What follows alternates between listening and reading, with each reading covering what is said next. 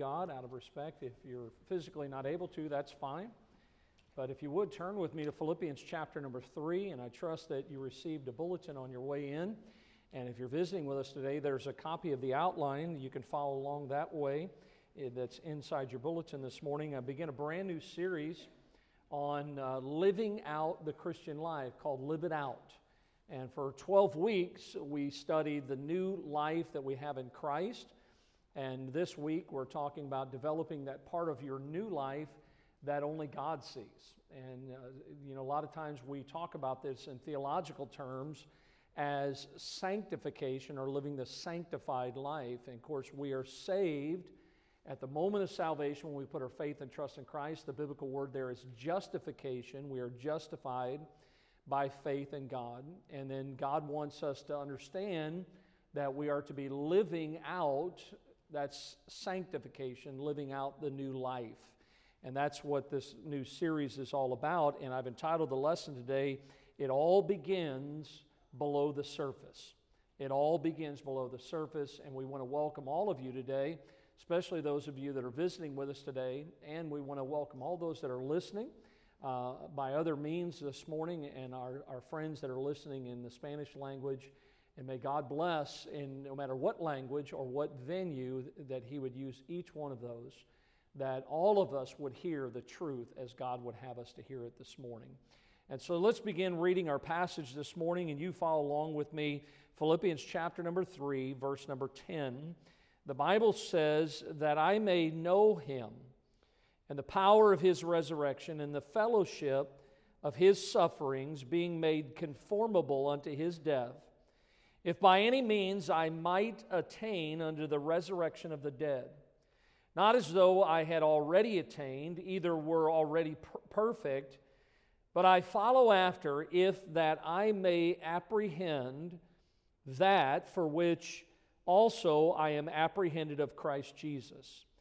Brethren, I count not myself to have apprehended, but this one thing I do forgetting those things which are behind, and reaching forth unto those things which are before, I press toward the mark for the prize of the high calling of God in Christ Jesus. How many of you have a past? Every hand should be up. We all have a past. You're living in the present. And what you decide about the past today is going to determine your future. And may God help us to realize we can't change the past, but what we can do is live out what God has given to us in this matter of the new life. Let's pray. Lord, thank you again for the Word of God, for the power of the Word of God, and I pray that you'd bless as we begin this new study. Lord, bless and use it in the lives of those that are here this morning. In Christ's name we pray. Amen. You may be seated. Thank you for standing this morning. But certainly, as I mentioned, salvation is the most wonderful relationship of our lives. Uh, I think about my relationship with my wife and how wonderful that is, but I'm going to tell you something. Uh, I was there when my children were born, and I loved uh, being a part of that, experiencing that. But boy, uh, being saved and coming to new life in Christ, and then also seeing other people trust Christ is the most wonderful thing that anyone could ever imagine. And when somebody receives the Lord, that new life is birth within them. Your salvation can never be taken away from you. Your, your new life can never be lost. Why? Because the Bible says it's eternal, it's everlasting. Salvation means that we have been declared righteous before God. If you have your Bible there in chapter number three, look back one verse from our passage. Look at verse number nine this morning. The Bible says, And be found in him, not having mine own righteousness, which is of the law, but that which is through the faith of Christ, the righteousness which is of God by faith. See, we have been declared righteous before God. Our righteousness comes by the blood of Jesus Christ, God's own dear Son. And as a Christian, you and I, we have the advantage to live out our life. And as we do, we're living it out on what we call that solid foundation, which is Jesus Christ. I love a couple good songs in the songbook. My hope is built on nothing less than Jesus' blood and righteousness. I dare not trust the sweetest frame, but wholly lean on Jesus' name. The, the song in, in, the, in the hymn book, On Christ the solid rock I stand. Uh, you know, I think about all these songs and many others. The amazing thing is, is that although we have the rock, which is Jesus Christ, to found our lives upon, the amazing thing is, even many Christians today, is that we have mastered the art of the illusion of success. All the while, what we're doing is ignoring the foundation that God has designed for us to support our lives upon or to support us as we're living the Christian life. Can I tell you that it is possible to have the appearance of growing in Christ when all the while we'll have a crumbling foundation? We need to strengthen the things that God has given to us as we study the Word of God, as we live the Christian life. Every day we need to be thinking about the foundation that we have and how important that foundation is to us. I think a great example of this is back in seven, uh, 1173, they began construction on what is a famous building, and it's famous for one reason. Anybody know what it's called? You know the building. They began construction in 1173. They completed it in 1372. They built on this building for about 200 years. The amazing thing is, is that after they built it, which they should have discovered this before, that it was built on soft soil. Uh, the dirt was really not conducive uh, on where they built it, and they built it with only the way this structure, the size of it, it only has a 10 foot foundation. Some of you are looking at that like there's a problem with my picture. No, that's the building. It's amazing how this building has continued to lean. Uh, years ago, in the late 90s, I think it was, they actually began a process where they were trying to sure up this building so that it would not fall over. And the way they did that was they actually went down into the earth and they began to try to add to that foundation or to support that foundation. This building, from the time it was built, every year continued to lean more and more. It's uh, off center 17 feet. That's an amazing thing that it's even still standing. But I think about how many Christians whose lives, instead of standing straight up, Instead of standing on the right foundation and, and not allowing things to, to, to, to erode our foundation, we continue in our lives to lean farther and farther and farther away, away from where we were when we first got saved. As we think about this illustration, look, each one of us need to understand that there are people around us whose structures are built on a poor, shallow foundation, on soft soil, just like the, the Tower of Pisa. And if we would only take care of the outside in our lives and not put any effort into that part that no one else sees, which is that foundation, then our demise eventually will become obvious that our lives, like this building, if they would not do something to it, our lives eventually will fall. God doesn't want us to live a life that way.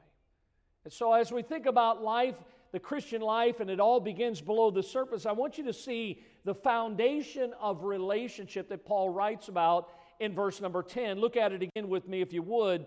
The Bible says here, Wherefore, my beloved, as ye have, uh, excuse me, verse number 10, he says that, that, the name of, uh, let me get in the right chapter here. Here we go.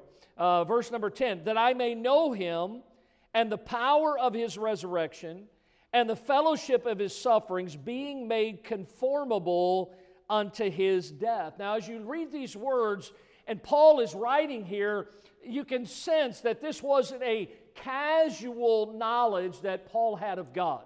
In other words, uh, look, as a young man, I grew up religious. I grew up knowing about God. It was a casual knowledge that I had of God. But what Paul's describing here is not a casual knowledge, it is a, an intimate relationship. He says that I may know him. The word know means to understand. Paul says, I want to understand God. I want to be able to grasp and ascertain all about God, especially, uh, he says, I want to be familiar with him, acquainted with him. And, and he writes here that we need to know him. First of all, when you think of the foundation of our relationship, it begins with knowing his person. He says in verse number 10 that I may know, notice he doesn't say about him. He says that I may know him. I'm not going to ask you to raise your hand this morning. Maybe search within your own heart. Do you know him? Do you really know God this morning? There's a lot of people that know about God, but do they know him? See, it's more than an intellectual knowing, it's a personal knowing of God. It means that we are spending time with Him, that we are sensitive and obedient to His voice. A Christian should live their lives to imitate God. That's what the Bible tells us. Look at Ephesians 5 1. Be therefore followers of God as dear children. You, you cannot imitate somebody if you don't know them, if you don't know about them. The prophet Isaiah tells us that God can be known. There are people today that say, How can you know God? Isaiah said, Look what it says here in Isaiah 55 6 Seek ye the Lord while he may be found, call upon him while he is near. I hope you got it this morning seeking him. Better yet, I hope you got it this morning and you found him because God can be found. And if God can be found, then according to this passage, we know that God can be known because when we find God, then we can spend time with Him. We can get to know Him. God has, has wanted throughout scriptures, throughout history, understand that God wants us to know Him. Well, how can we know God? God has revealed Himself to us.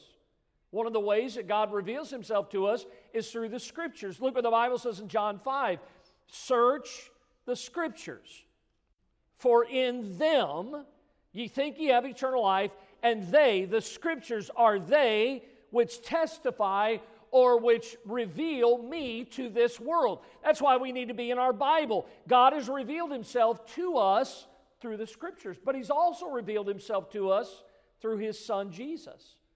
Look at John 1:18. No man has seen the Father at any time. The only begotten Son, which is in the bosom of the Father, look at these words. He, God, hath declared him.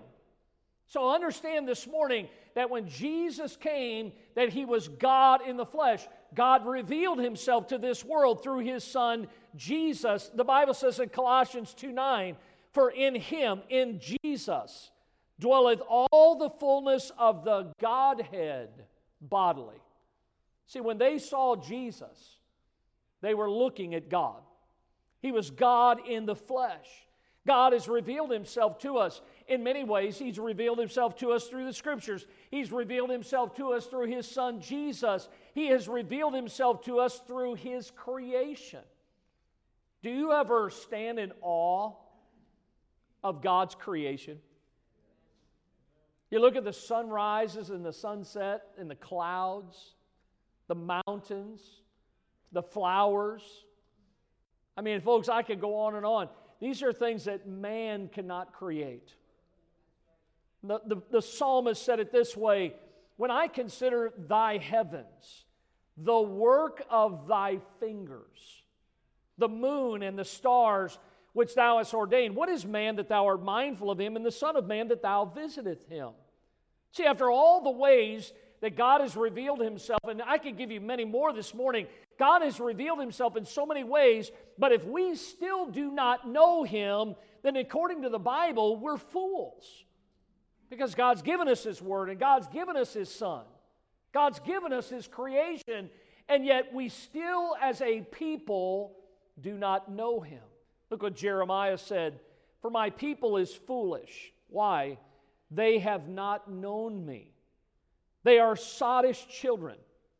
They have none understanding. They are wise to do evil, how, but, but to do good, they have no knowledge. Now, folks, when you, when you look at the scriptures, you find that God is not hiding from man. God wants us to know Him. You remember the Genesis account? God created this world in six literal days. The crown of God's creation was man. And the Bible records that God came down to man to walk in the cool of the day in the garden, and He wanted to have fellowship and commune with man. God wants to spend time with you and me. God wants us to know Him. And of course, even as much as God wants us to know Him, because He is God, there are some things about Him that we do not know. You think about some of these things, Deuteronomy 29 29. The Bible records them as the secret things. They belong unto the Lord, our God. But those things which are revealed belong unto us and to our children forever, that we may do all the words of this law. In other words, God says, Look, I'm, I'm, i want you to know me, and there's many things that I have revealed unto you, but there are some things that you do not know about me. Now, the question this morning is what are we doing with what we do know about Him?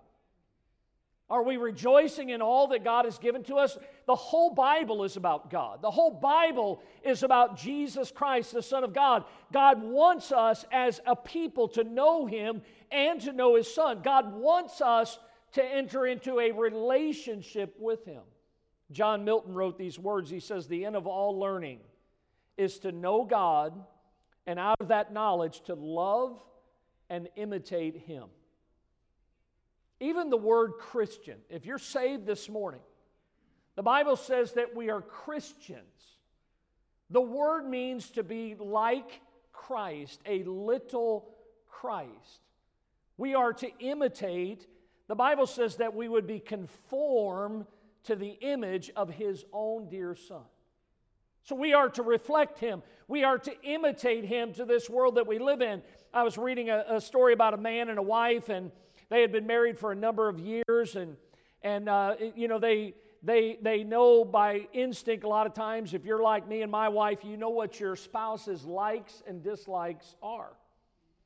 You maybe know what her favorite flowers are, maybe her favorite foods. You know, and I get in trouble sometimes because I know what my wife's favorite candy is, and then I get it for her, and then she's like, I didn't need that. I'm like, well, there was something behind it, you know. I was just showing you that I loved you, you know. Don't eat it, just set it somewhere. but you, how, how over all these years did I, did I come to the place that I know what her favorite flowers are? That I know what her favorite candy is? That I know what her favorite restaurant is? Because I spent time with her. And how do you get to know about God? How do you get to know what is important to God? By spending time in His Word, by spending time with Him. And as we get to know Him, it becomes personal. It's an intimate relationship. Paul says that I may know Him. I hope you came this morning because, first of all, you know Him and you want to spend time getting to know Him better. I think about my life as a Christian these 35 years. I know Him better today than the day that I met Him. It's a personal relationship, He's my personal Savior. It's an intimate relationship. And this is what Paul's writing about. And the question this morning is maybe you're here today and you've never had a time in your life when you said, Listen, I, I, I don't know God. I've never had a time in my life that I've received Christ as my personal Savior. Can I tell you, today is the day of salvation? You can tr- put your faith in Christ today. Do you know Him? Paul says that I may know Him. I want to know His person. But notice also, he goes on to say in verse number 10, he says, Not only that I may know Him, and he says, and the power of His resurrection. He says, I not only want to know His person, but I want to know His power. Hey, folks, we try to do a lot of things in our own strength.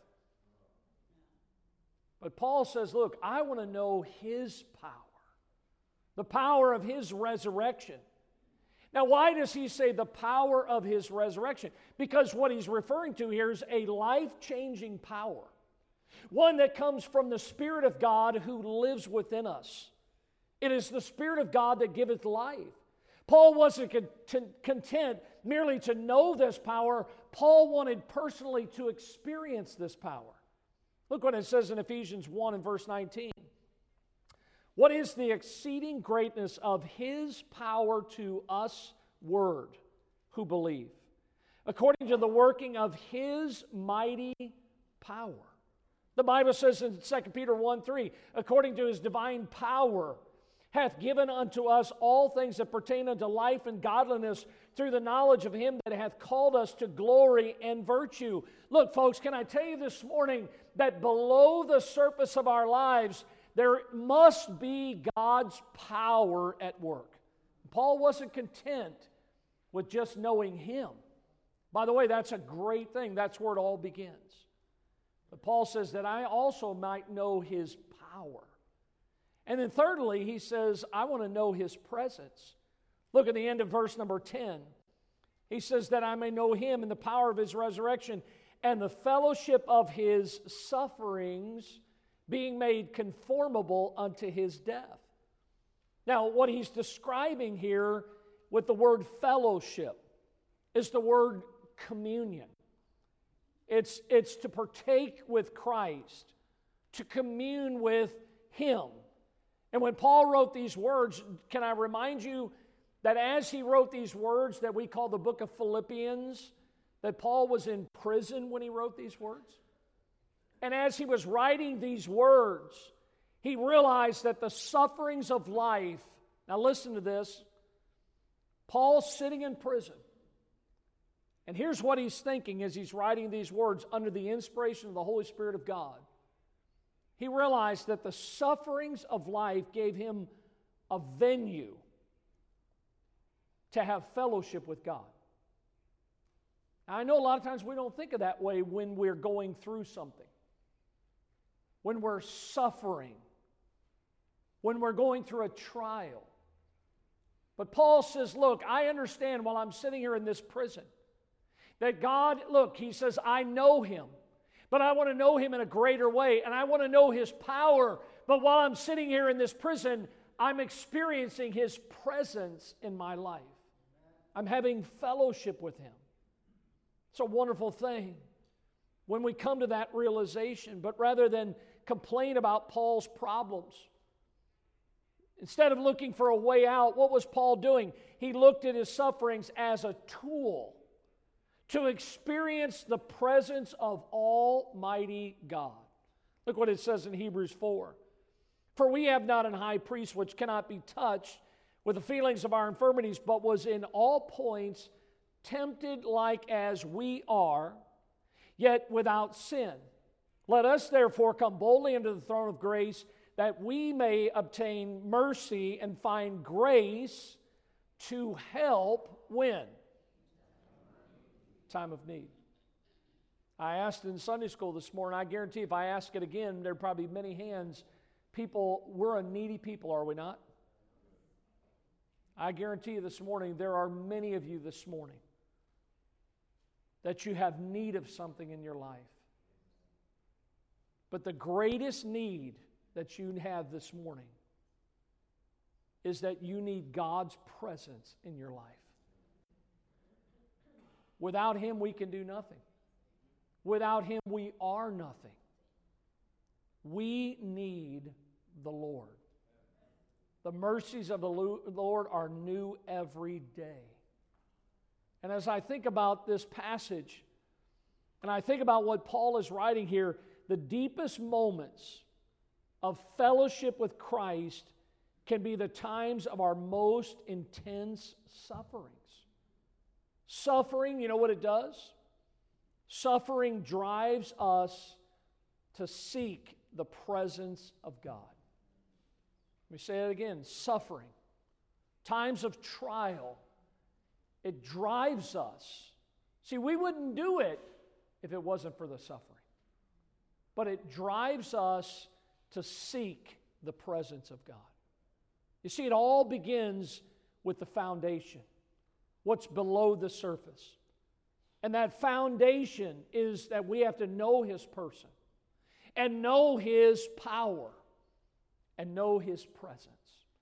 But as Paul continues in this passage, I want you to see that he moves then from the foundation of his relationship to the formation of faith. Look with me in verse number 11, what the Bible says. Look at these words. If by any means, let me say those words again because oftentimes we read our Bible, we don't pay attention. Did you see what he said? By any what? God, whatever you choose, no matter what it is, no matter by what means, he says that I, notice here, that I might attain unto the resurrection of the dead. Not as though I had already attained, either were already perfect, but I follow after if that I may apprehend that for which also I am apprehended of Christ Jesus. This is the, the great apostle Paul. I don't have time this morning, but it, take some time maybe and go back and read Romans chapter number 7. Because Paul's writing to the church in Rome and he's talking about all the things, he says, the things that I'm supposed to do, I'm not doing those things. He talks about the struggles of life, the battle between the flesh and the spirit. This is the same person that's writing here to those in Philippi.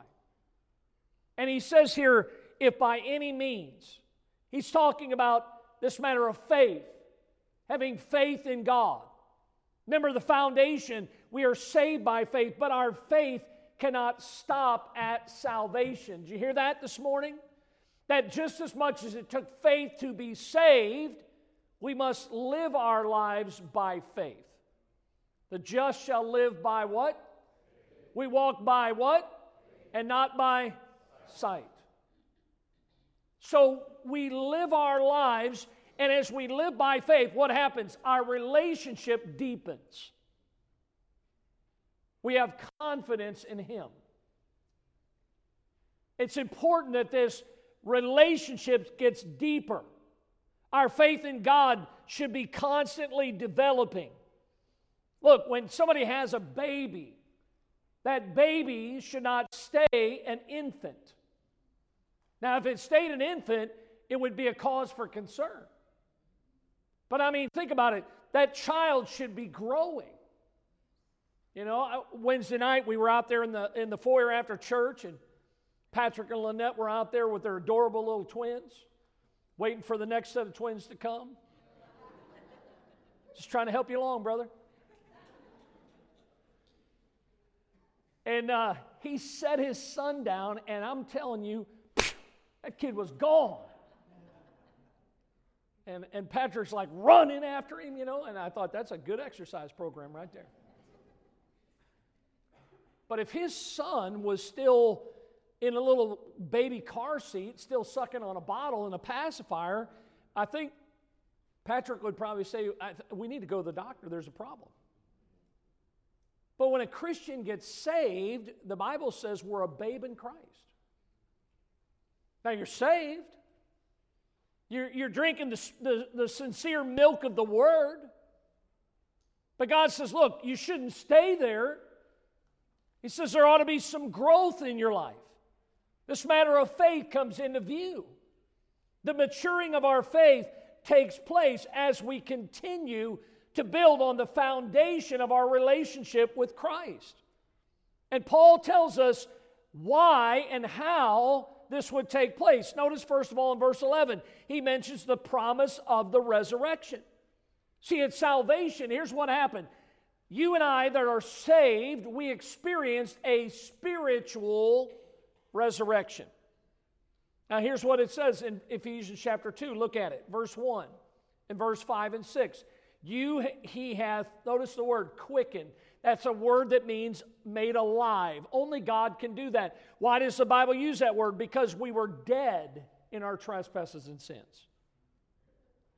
Now it goes on to say, even when you were dead in sins, hath he quickened, there's the word again, us together with Christ. By grace are you saved, And look at these words and hath raised us up together. There's the resurrection, spiritual resurrection. And he's made us sit together in heavenly places in Christ Jesus. See, we were dead, but now we're alive. We've experienced what the Bible calls a new birth. Too many Christians are still, still spiritual babies because they have never developed their relationship with God with this with the, the indwelling of the Spirit of God. Look at Galatians 2:20. Paul writes and says, I am crucified with Christ. Nevertheless, I see that, that sounds like a negative thing. I'm crucified. But he says, look, it doesn't end there. He says, Nevertheless, I live. He says, Yet not I, but Christ liveth in me. And the life that I now live in the flesh, I live by the faith of the Son of God who loved me and gave himself for me. Many Christians, their growth in Christ is stunted because they don't reckon themselves, Romans 6, to be dead indeed unto sin, but they're but alive unto God through Jesus Christ. They're still dead as far as now God has saved them, they're alive, but again, they have not reckoned themselves. They don't understand that once that relationship has been established, that there ought to be the developing of that relationship. And so that's why he's saying here that, look, we have the promise of a spiritual resurrection, that we were dead in our trespasses, but we have been raised up together to sit together in heavenly places in Christ Jesus. So, what is Paul saying here? He's encouraging those in Philippi and us today. Paul is craving to experience God living through him. Do you want God to live through your life? I hope you do. Look at Colossians 3, verse 1. If ye then be risen with Christ, seek those things which are above, where Christ sitteth on the right hand of God. So Paul says, Look, I, I crave those things for my life. I want God to live through me. Well, how does this happen? Letter B. It happens through the process of transformation. Look back at verse number 12 in our passage again. Here's what he says Not as though I had already attained, either were already perfect, but I follow after it that I may, may apprehend that for which I am also apprehended of Christ Jesus. So, so he's talking about the process of transformation. The word attain that he uses there means to come to or to arrive. And when you read what Paul's writing here, look, he's writing this very humbly. Paul's saying, look, he's not bragging about his status with Christ, it's really a statement of his humility. He's recognizing, I'm not perfect. I don't have all my ducks in a row. I've still got some things in my life. You ever made a, a mistake after you got saved?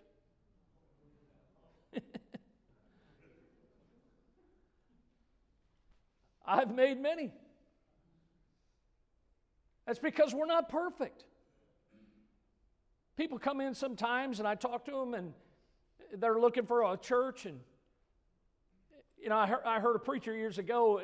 I, have never been this bold to say this to somebody, but they say, you know, I'm, I'm looking for a church with this and this and this. And, and this preacher said to this person, he says, Well, there's no perfect church because you just walked in the door. See, we're, we're all a work in progress. Paul humbly is writing here. He says, he says, I haven't arrived. He recognized he wasn't perfect. And a Christian's transformation, listen to me, folks. A Christian's transformation does not take place all at once, it's a process. You have to understand this. It takes place over the course of a lifetime. We should aspire to be more like Christ. As somebody said, nearness is likeness. That means if you're going to be around Jesus, then you're going to start acting like Jesus and behaving yourself like Jesus. But as we develop our relationship with Him, here's one thing we need to do is draw nearer to Him. Be more like Him. Ultimately take on His likeness. And the big question this morning is this Does your life remind others of Jesus? Or when people look at you, or maybe even at work, are they surprised when they find out you're a Christian? I hope that's not the case. But whatever or whoever you're near is going to be reflected in you. You know, a young man leaves his home and he, he oftentimes will leave his own plans and, and immaturity and he'll go off to the military.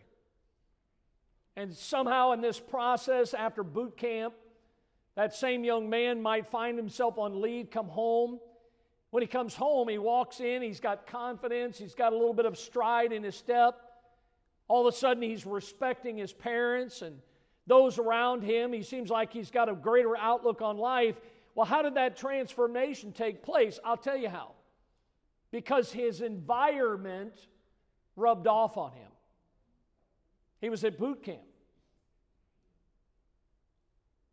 And if we're not careful, our environment will rub off on us. That's why we've got to have the right environment. If we spend time with the Lord, if we're in the Word of God, if we're around godly people, then Christ likeness will begin to be reflected in us. Look at what it says in Romans 8 For whom he did uh, foreknow, he did also predestinate to be conformed to the image of his Son that he might be the firstborn among many brethren. And he uses the word there, image. Now, what is an image? It's a likeness, it's a representation of a person. And when you, when you look at that, I mean, does anybody recognize this image? Nobody? Nobody knows who this is? That's who it is. This is Ronald Reagan. Now, let me ask you a question Is this picture Ronald Reagan? It's not. It's an image. But from this image, we can see certain things about Ronald Reagan. And the Bible says here that we would be conformed to the image of his own dear son. See, we're not God, but we're created to be like Him, to reflect Him. Before you were born, the Bible mentions that God had a predetermined, listen to me now, don't misunderstand this. I'm not talking about in the area of salvation. God doesn't, God doesn't have some plan that only certain people would be saved. The Bible says God is not willing that any would perish. God so loved the world that he gave his only begotten Son. Boy, there's some people that teach some outright blasphemous things about that passage. But I will tell you this God had a predetermined plan for your life, and that predetermined plan was that you and I would be transformed into His likeness. That was God's plan. That transformation, it's completed. Remember, Paul says, I'm not perfect. I haven't arrived. I haven't apprehended. He says, I'd like to, but that, that transformation is complete at our death or at the return of the Lord Jesus Christ, whichever comes first. That's when our maturity comes into play. Let's see, until then, what are we to do? We are to be conforming to the image of his son. Paul was saying, Look, Uh, I, I want to stop pursuing the things of this world and I want to start pursuing things that are Christ like until the Lord takes me home. And I see here that Paul has a formation of his faith because of this transformation process in his life.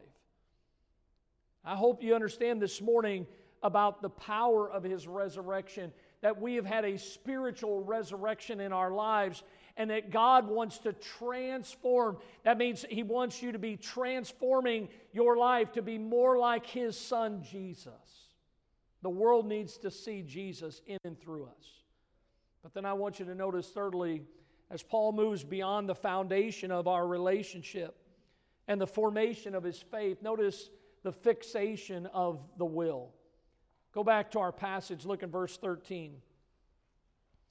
The Bible says in verse 13, as he concludes here, look at these words Brethren, I count not myself to have apprehended.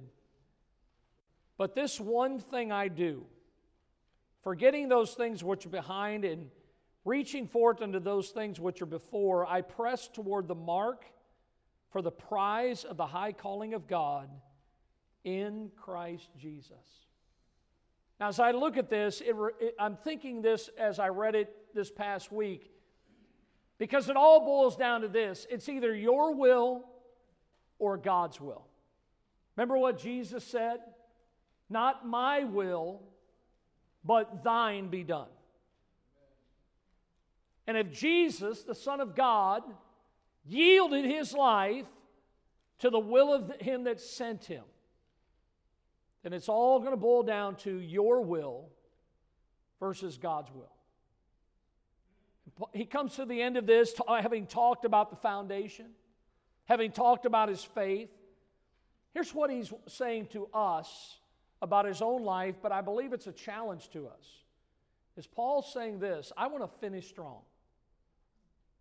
I don't want to just finish. I want to finish strong. He's thinking about his life and he's determined to be faithful to Jesus, to finish his race well. It's staggering how many Christians quit the race. They get tired. Folks, we all get tired. This world doesn't need Christians that are quitters. They need to see people not only finish, but finish well. Be faithful to God till the end. The matters of life begin to fill our calendars and our lives. Before long, we're not in church. Before long, we're not reading our Bibles. Before long, we're not praying and caring for other people. Somewhere below the surface, their will is to finish their race has changed. If our foundation is faulty, like that leaning tower of Pisa, the structure above it will begin to lean and eventually fall. Because just because things on the outside look well, it doesn't mean things on the inside are okay. A lot of times, especially with guys, I'll say to them, "Hey, is everything okay? How you doing?" Here's your average man's response. Fine. Good. How you doing? Good. Everything okay? Yep. That's your average man's response. But on the inside, it's quite different. The faith isn't what it ought to be. The foundation is starting to be taxed. It takes intentional determination to fix our will on finishing strong? Are you determined to finish your race? God's race? God's will for your life? I love Paul's attitude about it because notice, first of all, that he recognized his position. Here's what he says in verse 13 Brethren, I count not myself to have apprehended. Paul wasn't satisfied with his growth spiritually. Don't raise your hand, but I'll say this about myself. I am not pleased with where I am as a Christian. I should be farther along in my life than I am right now. And Paul was the same way. He wasn't satisfied with where he was. He was a great man of God, but Paul wanted to be nearer to Christ. He knew that he had room to grow. And so, what was he doing? He recognized his position. And then he goes on to where, secondly, he rejects the past. Because he says in verse 13, as we read on, I count on myself to have apprehended, but, he says, even though I'm not there yet, he says, this one thing that I do. Notice it wasn't many things, it was just one thing. He was fixated. And his fixation was this He says, forgetting those things which are behind and reaching forth unto those things which are before. What is he doing? He's rejecting his past. I asked you earlier, we all have a past. Hey, why do you think in our Bibles we have a book called First Corinthians? Because those believers in Corinth, although that church was approximately about six years old, those believers in Christ, you know what they had? They had a past. They had a lot of baggage. They were living carnal Christian lives. That means that they were saved, yes, but they were still living in the flesh. They hadn't moved from the past forward. And so God had Paul write some words to help them to understand you need to forget the past, forget the idolatry and the prostitution and all the things of the past, and you need to move on with your life in Christ. You need to live out the new life that God's given to you. See, Paul, like us, Paul had a past. And he, like all of us, was ashamed of it. I mean, folks, I rarely talk about things in my past. You know why? Because I'm ashamed of it. I mean, a lot of times I think to myself, if this church really knew the person that's pastoring this church, they would, wouldn't want me to pastor this church. People look at me sometimes like I'm some kind of super Christian. No, I'm a man. I put my pants on just like you do. I'm a sinner saved by the grace of God. There's no perfect people here, folks. I'm not sitting high on some throne. I mean, if we stood in the line today in heaven, I wouldn't be in the front of the line. I don't even, I just, I'd just be happy to be in the line. But look, Paul was saying, I've, I've got a past. And, and when Paul began to think about his past, you know what he was thinking about? all the Christians he persecuted, all the people that he, he, he took the men and the women out of their homes. Why? Not because they did some heinous crime, but because they had faith in Christ. See, if anybody had a reason to hang their head, it was Paul. But Paul, notice here in his words, he was wisely choosing, and I hope you would, you would heed this today. He was wisely choosing to leave the past behind. Some of you let the past haunt you. Time and time again, God has told you it's under the blood of Jesus Christ. And here's what you do you come to the house of God with that, you sit and listen to the message of God, and then you get up and you walk out of the house of God and you carry it right back out with you. And every day during the week, you carry it with you everywhere you go.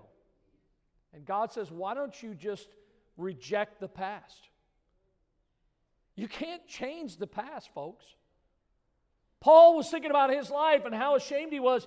And he says, I'm choosing to forget those things that are behind me. If we hold on to the defeats, and listen, even sometimes if we hold on to the victories of the past, both of them will lead to our de- demise. And so, Paul, what does he do here? He begins to think about this and he wants to get his focus off of the past and he, he wants to get his focus on God. What is God doing in your life today? That's what you need to be focusing on. You know? So, Paul recognizes his position and he rejects the past. But then notice, let her see here, Paul ran to the prize. Look at verse number 14. As he finishes verse 13, he says, Reaching forth unto those things which are before, I press toward the mark. And notice this, is, this isn't some accolade, this isn't some uh, thing that man has conjured up. Paul says, he says, Look here, I'm pressing toward the mark of for the prize of the high calling of God in Christ Jesus. To press toward means to run swiftly in order to catch a person or thing. That's what he was doing. Paul had one goal in view, and that goal was that he wanted to swiftly run after God. The prize here that he's describing is Jesus, that I may know him. He says, I want to get a hold of God. Remember the woman that had the issue of blood? She had one thing in mind if I can just touch him. Remember what Jesus said when she touched the hem of his garment? Someone's touched me. Remember what his disciples said? Lord, all these people here. Are you kidding? People bumping into us, there's all kinds of. And, and Jesus said, No, no, I perceive that virtue has gone out of me. Somebody with the touch of faith has touched me, the Son of God.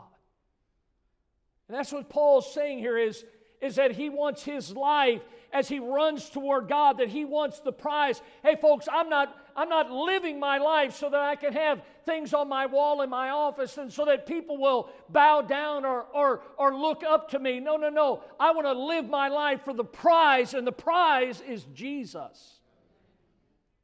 The Bible says in Hebrews 12, looking unto Jesus. Why? Because he's the author and the finisher of our what? Of our faith. Who, for the joy that was set before him, endured the cross, despising the shame, is set down on the right hand of the throne of God. Paul's describing himself here like a marathon runner. You know, he says, I'm just going to run this race until God calls me home. Folks, we should be the same way. We should be committed in our lives to finishing strong, to fix our eyes on the Lord, to give God all that we can give to Him. Not my will, God, but thine will be done. Paul says, Look, I, I have a fixation of my will. And he realized who he was. And he, he rejected what he had in his past. And he says, I am going to run towards the prize, and that is Jesus. I'm going to keep my eyes focused at, at, at, the conclusion of Paul's life. Paul could say that he had been faithful. Look what he records here in 2 Timothy 4. He says, Now I am ready to be offered. And he says, At the time of my departure is at hand, I have fought a good fight, and I have finished my course, and I have kept what? I've kept the faith. What a testimony. You know what this is? It's a testimony of a man who built below the surface. See, his life wasn't a leaning tower of Pisa, his life stood tall. That's why we talk and preach about the testimony of Paul's life, because he had the right foundation. And he began to build his faith on that foundation. And he, let, he didn't let anything distract him not the past, not anything. He had a fixation of his will. That my goal in my life is that I would be more like Jesus. And the only way that he could be more like Jesus is if he could catch him, so that he could spend time with him, so that he could be more like him. Would you bow your heads with me this morning? With our heads bowed and with our eyes closed. I wonder this morning do you have the foundation? Do you know Christ as your Savior? I wonder by an upraised hand this morning you can give a testimony. Pastor, I've had a time in my life that I've put my faith in Christ, and I know that if this was my last day on this earth, I would spend eternity with the Lord. Can you slip your hand up this morning as a testimony that you are saved? What a wonderful sight this morning. If you could not raise your hand, in just a moment, we're going to give what's called an invitation. This is a time where, if you've never done this, because salvation is a one time experience, if you've had a time where you've done this, then you don't need to come again for salvation because Jesus died once for the sins of the world. But if you have not been saved, we invite you when the music begins to play in just a moment to step out and come forward. We'll have somebody take the Bible and show you from the Word of God how you can know that you have eternal life. And if you are saved this morning, you have that foundation. Are you living out the Christian life? It took faith to be saved, but it also takes faith to live the Christian life. How's your faith in God this morning? Are you trusting the Lord for every area of your life, your finances, your health? How about your will?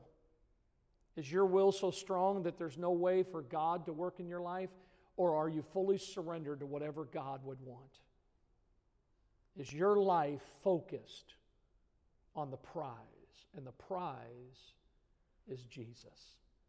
Would you stand with me this morning with our heads bowed and our eyes?